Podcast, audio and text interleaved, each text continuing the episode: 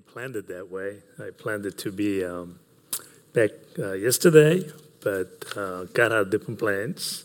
Um, and I flew from Seoul, Korea, and landed in Dallas. The first thing uh, I saw in my text message is that the planes from Dallas to Philadelphia got canceled. So they routed me to uh, uh, somewhere, and I would have arrived here like this afternoon. So I called the agency and telling it's not acceptable. You know, I need to be a little bold. So I told the lady at the at the agency or the airline and saying that I have to preach tomorrow morning. And she says, Oh, let's see what I can do for you. So the, the, the flight that uh, they booked me was to uh, go went to from Dallas, went to Denver, Denver to Philadelphia, arrived here 6.30 in the morning. But God had an interesting way of keeping me in a way that I can do this because when I got on the plane from Seoul, I got upgraded to business class. That was nice. And then uh, for the first time ever, I mean, all the travels that I did, I actually slept 10 hours in the plane. The plane is about 13 hours long. The, by the time I got on the plane, within an hour they serve you a big meal. So I ate that, and then uh, I fell asleep. And when I got up, it was plane was getting ready to land. So that was kind of awesome. And then when I hear this, that the fact that it's got postponed, uh, delayed, because I had a good 10 hours of sleep, I was able to manage the, the rest of the, uh, uh, the flight uh, the, without any difficulty. So even though, uh, you know, I arrived this morning, I, I, am energetic other than my little gout that is uh, acting on me. The point here is that God is under control, I noticed. If I didn't get 10 hours sleep, I only got like three, four hours sleep, I would be real big trouble right now but God is in control, and He is ultimate authority when it comes to controlling our lives to those who submit to Him. The question today really is do you submit to authority? And as we'll study that, as we talk about the Paul's authority, what authority did Paul have to be able to do what he was able to do? And why did people uh, follow him? Now, this particular trip, I didn't really want to go uh, because I was in Korea, as you know, three weeks ago or three, four weeks ago. I just came back about three weeks ago. And coming back from the marketplace um, missionary program where we graduated 1,000 uh, people at work. Now, this trip I got a call, uh, it's for the uh, World Missions Conference that is actually held every four years. Apparently, it's a big deal. Uh, well, all the missionaries from overseas in Korea are coming to Korea. All the pastors who are sending the uh, missionaries are also uh, coming. There are over some 2,000 some people there, mostly missionaries and uh, the pastors. Uh, the lay people were not there as much because it was really for the conference for them.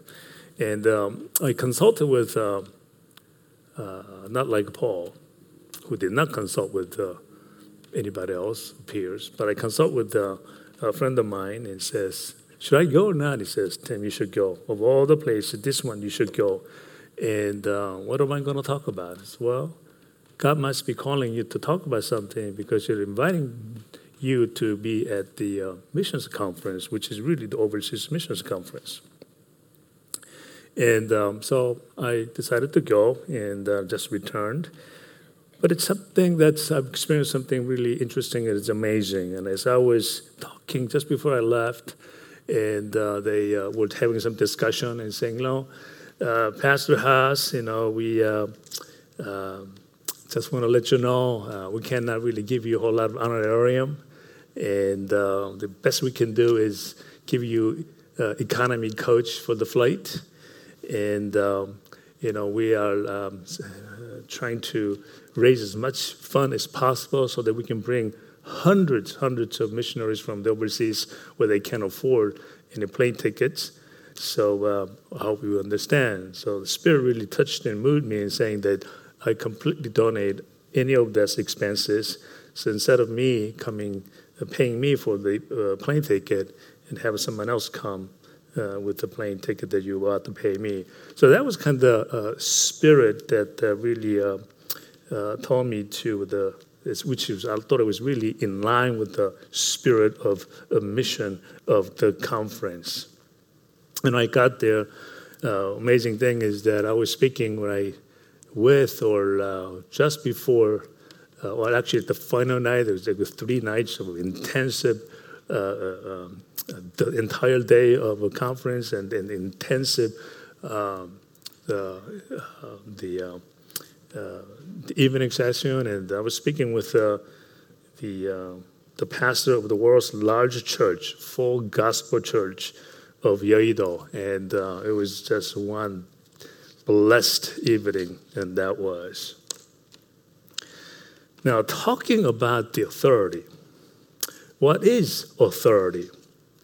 One thing we know today is that people don't like authority. I think they used to one time, but we no longer like to submit to authority.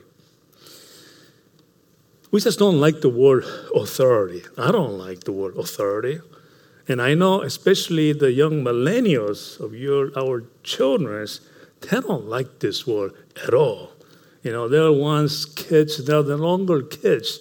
They're growing up, they're just coming uh, just around the corner to take over this world. So we have to get used to the way they think. They don't want the word authority to be spoken out loud. About seven, six years ago, I was out to buy a new car. And I have been driving a Lexus for a long, long time and I really liked the Lexus, and I wanted to get another Lexus. This is about the time uh, the recession took place, soon after, and um, I went to buy the same Mercedes, uh, uh, Lexus that I had, the sedan, and I went out there.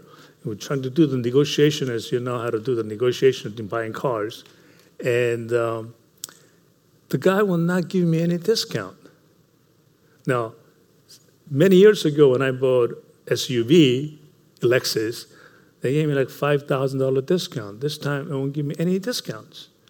And then when I insist and did, did all this, uh, you know, dealing and gaming with, uh, uh, talking with this uh, guy, and he finally decided he would give me a $1,000 off on a big sedan. So I did the usual thing, you know, you uh, pretend that you're not interested in the car and and you walk up, you stand up, and you walk backwards towards the door, and usually they stop you, right? Well, this guy won't stop me. So I even st- walked even slower and a little slower, and I turned around, and I expect him to say, Mr. Haas, but nothing like that. So I walked out, disappointed because I want that car. So I called my younger brother. He knows a lot about the cars. I told him exactly what had happened. He says, don't buy Lexus. I said, go buy, well, what do I, what do I buy now? He says, go buy Mercedes. Well, I can't buy Mercedes because it's, you know, it's, it's, it's a pastor. I can't drive Mercedes. They'll, they'll think it's kind of, you know, too much. And, uh, well, Tim, you're a businessman. At the same time, you're a pastor. You can't afford it. You just go for it. Yeah, but I'm not so sure. They're expensive. Tim, just go to that dealership, Mercedes, ask for $10,000 off. What? You don't do that kind of stuff. And he says, No, you ask for $10,000. So, because the time is different. During the recession, uh, all the people who can afford Mercedes they abandoned Mercedes. They went to Lexus dealership. They're looking for Lexus, which is a few thousand dollars, well, maybe not more than a few thousand, or 10, 20,000 less expensive. That's why then I about the, uh, not about it, I wanted uh, $10,000 off. And he started laughing.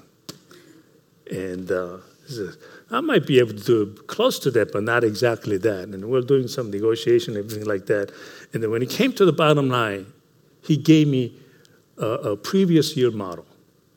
I wanted that particular year model. And I was really upset with him. And um, but you wanted the $10,000 that was implied that you wanted a year before. No, no, no, I want this car that I just drove. And so we went through back and forth a little bit. And uh, um, finally, we just didn't come to any, nothing close. And uh, uh, but it, at the end, he you know did the same thing. He, he goes to the manager's office. You make you sit there for 20 minutes. I know they don't do anything. They drink coffee, right? They come back out, and then they do hassle with you and all that kind of stuff. And um, so the uh, finally manager comes out. You know what he said? He comes in and says, "Well, what's the situation here?" Maybe I can solve this problem because I'm the authority here.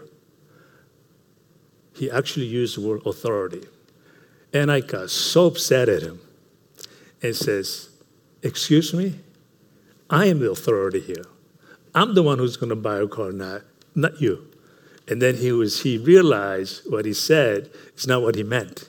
He meant to say that he has certain control over the situation, that he could do something. But I said, You didn't come out that way. You come out as if the, you're the authority, that I have to submit to whatever you say. I'm the buyer. I decide whether I buy or not. And he apologized it. But anyway, we went back and forth uh, a little bit, and he gave me $10,000 off. Plus, he gave me about $10,000 more for the trade in for the other Lexus that I was going to trade in uh, uh, compared to the Lexus dealership. So I got that car that I'm driving right now for $20,000, basically better deal than uh, the Lexus would have. So when he came out with uh, the paperwork, and he gave me $20,500 off. And I said, What's the $500 for? He said, Well, that's for saying the wrong word to you authority. So I sort of said, I kind of like the guys. I'm still driving the car. Maybe I don't really, I want to move on to some different car, but maybe I consider uh, going back to that guy because I like that guy for what he did. Nobody wants to hear the word authority anymore.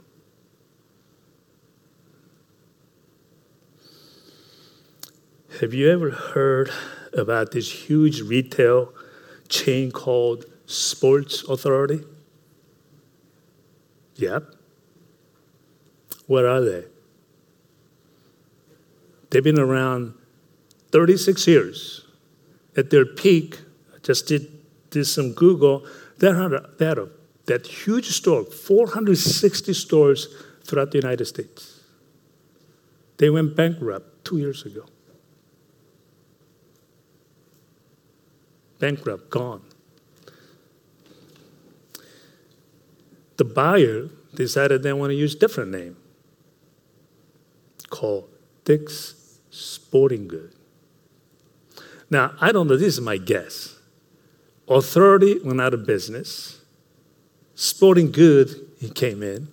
I'm not so sure, I'm just speculating. It's very possible when you have a name like Authority, you kind of maybe manage your people and your, your uh, uh, consumers with, uh, you know, sort of like an authoritarian style which is not fit in today's environment.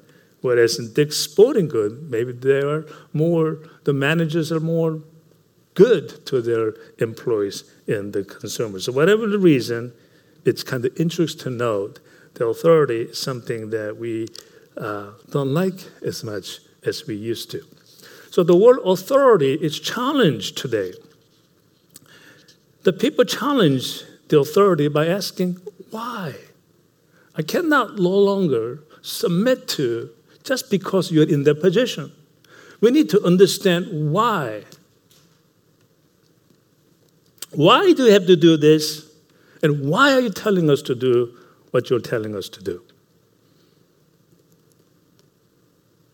Millennials need reasons and justifications for everything. Take the trash out. Why?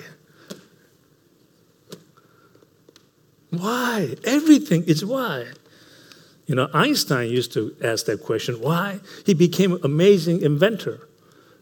I have lots of expectation that our millennials are going to come up with so many different inventions because they always ask why instead of saying yes.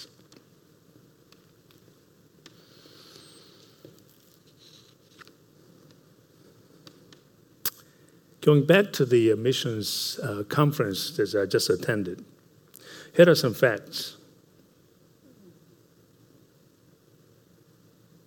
Those who are interested in going to overseas for missions, with all those trainings and sacrifice they do, the numbers are declining rapidly.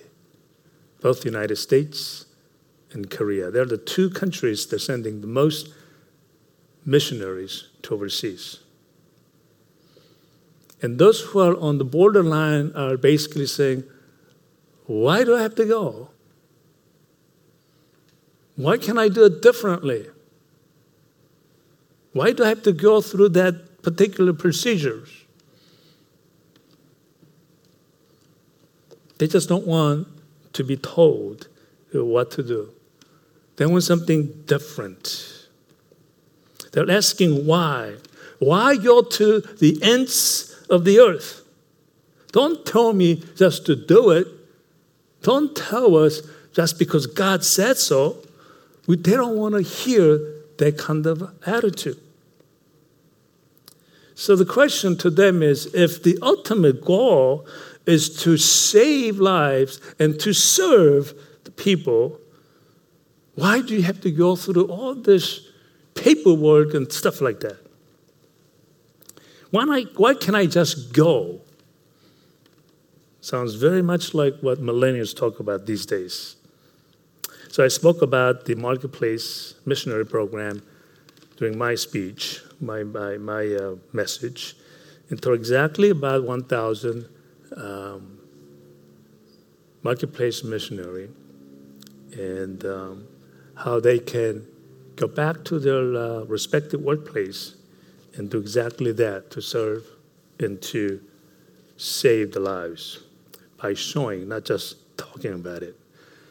And uh, after the message, the entire place got crazy. They never heard such a thing. Some of them have heard. And when I showed them the, uh, uh, the one I showed you three weeks ago with the 1,000 people graduating, they were completely and totally convinced. Amazing, amazing turnaround that this overseas missionary is going to embark on in the future.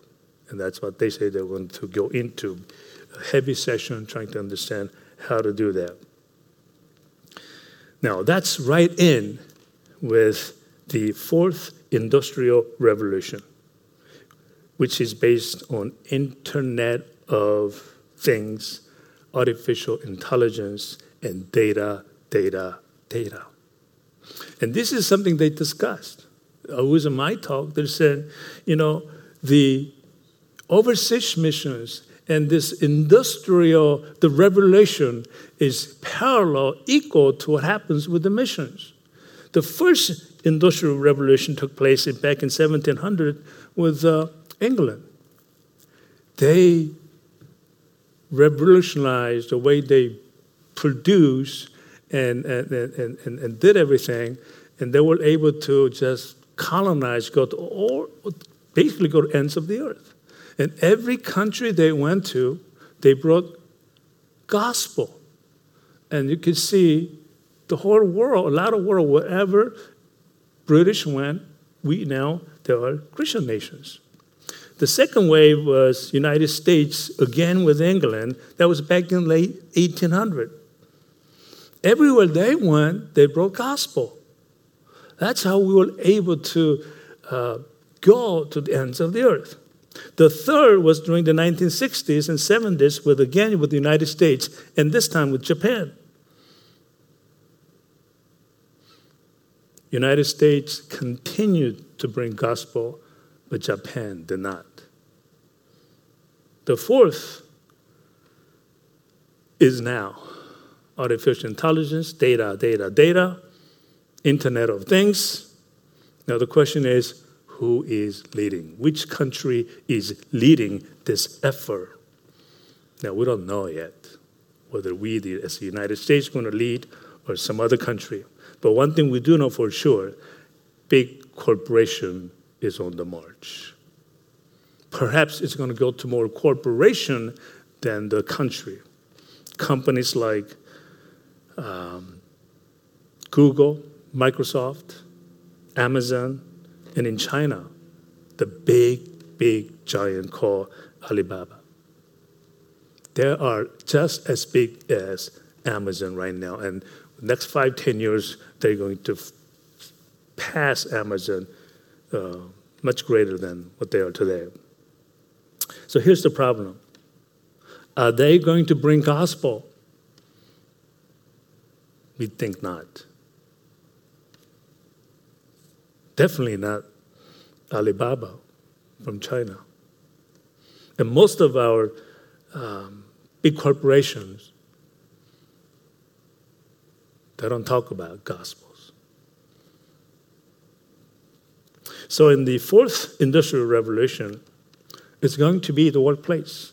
It's going to be you and I would have to bring gospel with authority and to be committed and to be bold and take on the authority of gospel and to be able to proclaim the word of God.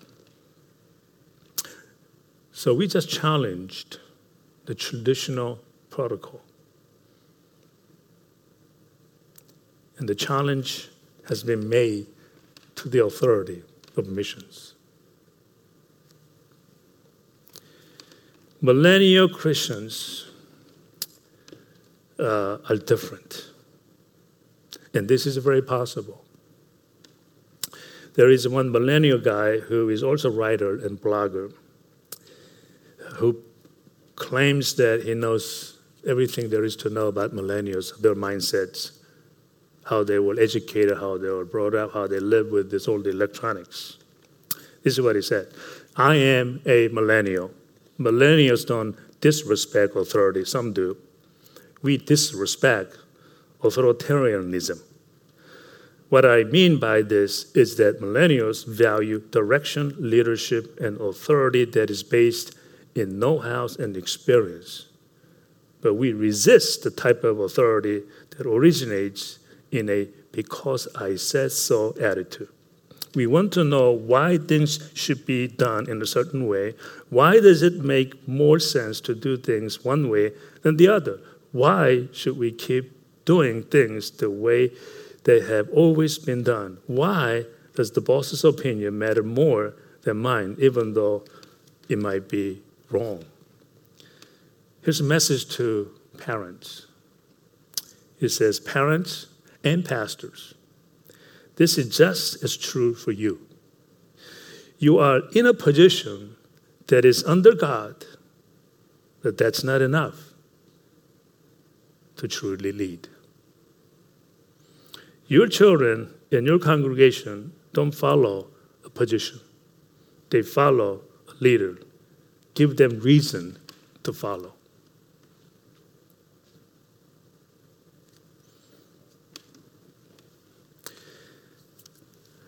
What's Paul's authority?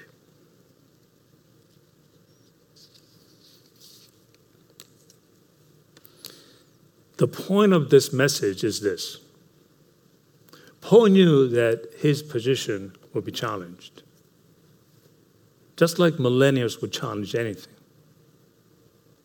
He knew that he would be asked, why? Why should they listen to him? Why should they listen to what he has to say about Jesus Christ? Why did he, knew, did he know that he will be challenged? Because he knew his background. He knew his past. His past was not very good. He was a murderer to begin with. He wanted to wipe out Christians from the face of earth. Well, at least from his world. He persecuted Christ's followers. Not only did he not have the qualification, he never did anything good to humanity. Then he goes around preaching about the gospel. Who would believe him? Who would believe him? Our society, more and more, our past is on our back. People say they forgive, forgive, they forget, forget. But when you are elevated to a position, a higher position, all of a sudden the past comes to haunt you. It is no longer about authority, it is about how you live, the true leadership that they are looking for. So Paul goes around preaching the gospel.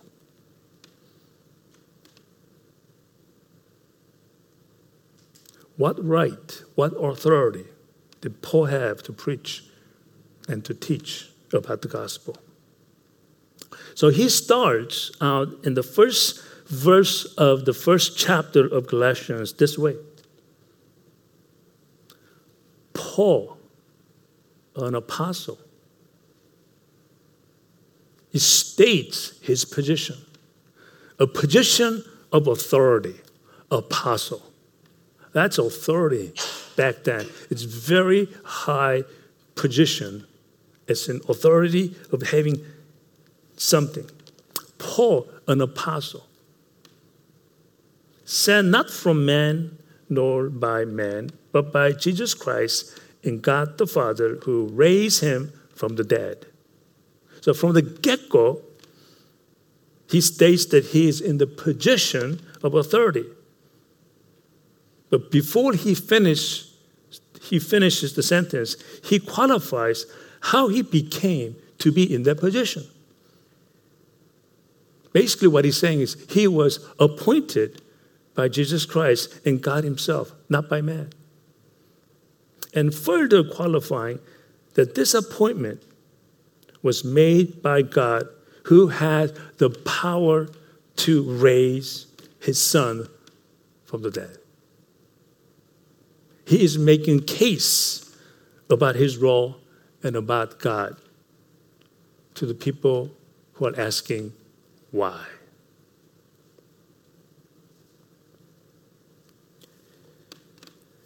So Paul goes on. Let's look at the today's scripture. So Galatians chapter 1 verse 11. I want you to know, brother, that the gospel I preach is not something that man made up. He's saying it's not about me. It's not about my position. It's not about my position as an apostle. This is about the good news, the gospel. So he's saying if you want to really know the reason why I preach as an apostle, he's saying that I have something with me that is so amazing. The gospel that has power to raise from the dead, a power to change, power to transform. I have reason for my madness, Paul is saying, going from persecuting the Christians to now giving my life to save them and save the non believers. In verse 12, I did not receive it from any man, nor was I taught it Rather, I received it by revelation from Jesus Christ. He's saying, I got this directly from the Son who was raised from the dead. He revealed through the Holy Spirit.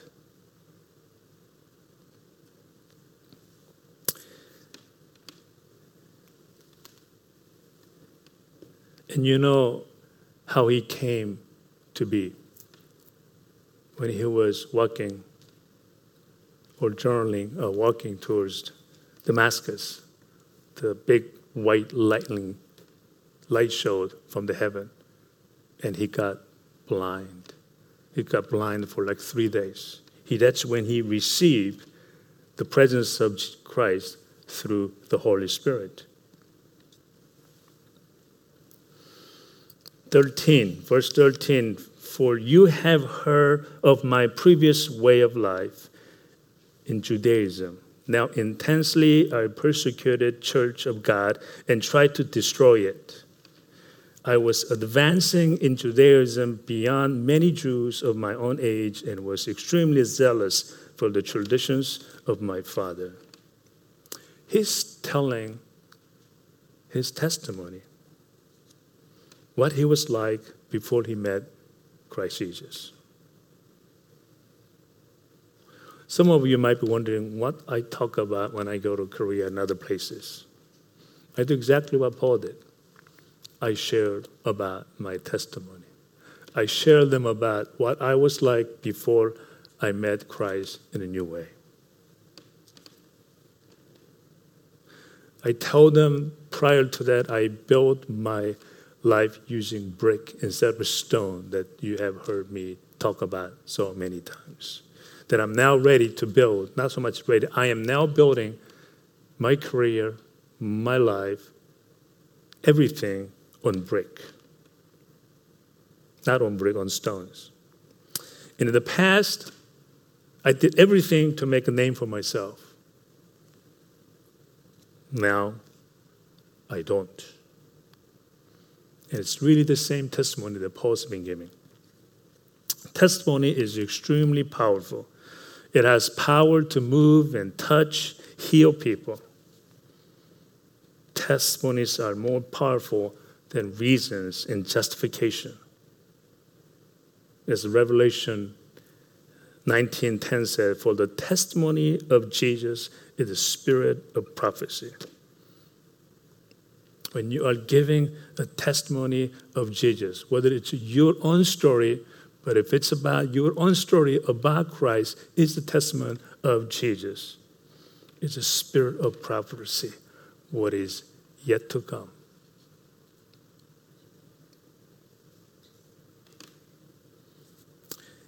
And when our testimony is brushed with grace, it now has the authority. When your testimony, when your story is brushed with grace, it takes authority. So, going back to our scripture, then Paul said that he met Lord, first received grace, and experienced grace. Verse 15, let's see. But when God, who set me apart from birth and called me by his grace, was pleased to reveal his son in me so that I might preach him among the Gentiles. Again, he emphasized, I did not consult any man. He's emphasizing again and again that what he preaches is not from man, but he received grace to preach with authority as given by him, by Christ Jesus. And the 17, verse 17, nor did he go, nor did I go up to Jerusalem to see those who were apostles before I was. But I went immediately into Arabia and later returned to Damascus. He's saying, I did not even consult with my peers, other apostles, because Paul knew he was doing so with the authority that was given to him by the initiator of grace, Christ Jesus. Thus, Jesus is the ultimate authority. So, what lesson is there for us? Simply, grace gives us the authority.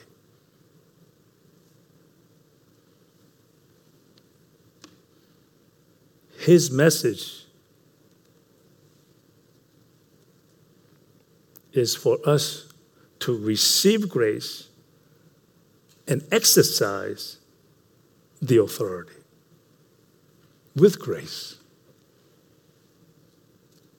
He's saying, don't run away from it. Don't try to be just nice guy. A nice guy with no substance has no attraction. Grace is something warm and nice. Free gift. Authority has power. Exercise authority that has power, touched with grace. Exercise our authority given to us by our Savior. We do that to trample an enemies, to declare in the name of Jesus, to win over any temptations that we may face. Knowing fully that we too have the authority, just as Paul has received the authority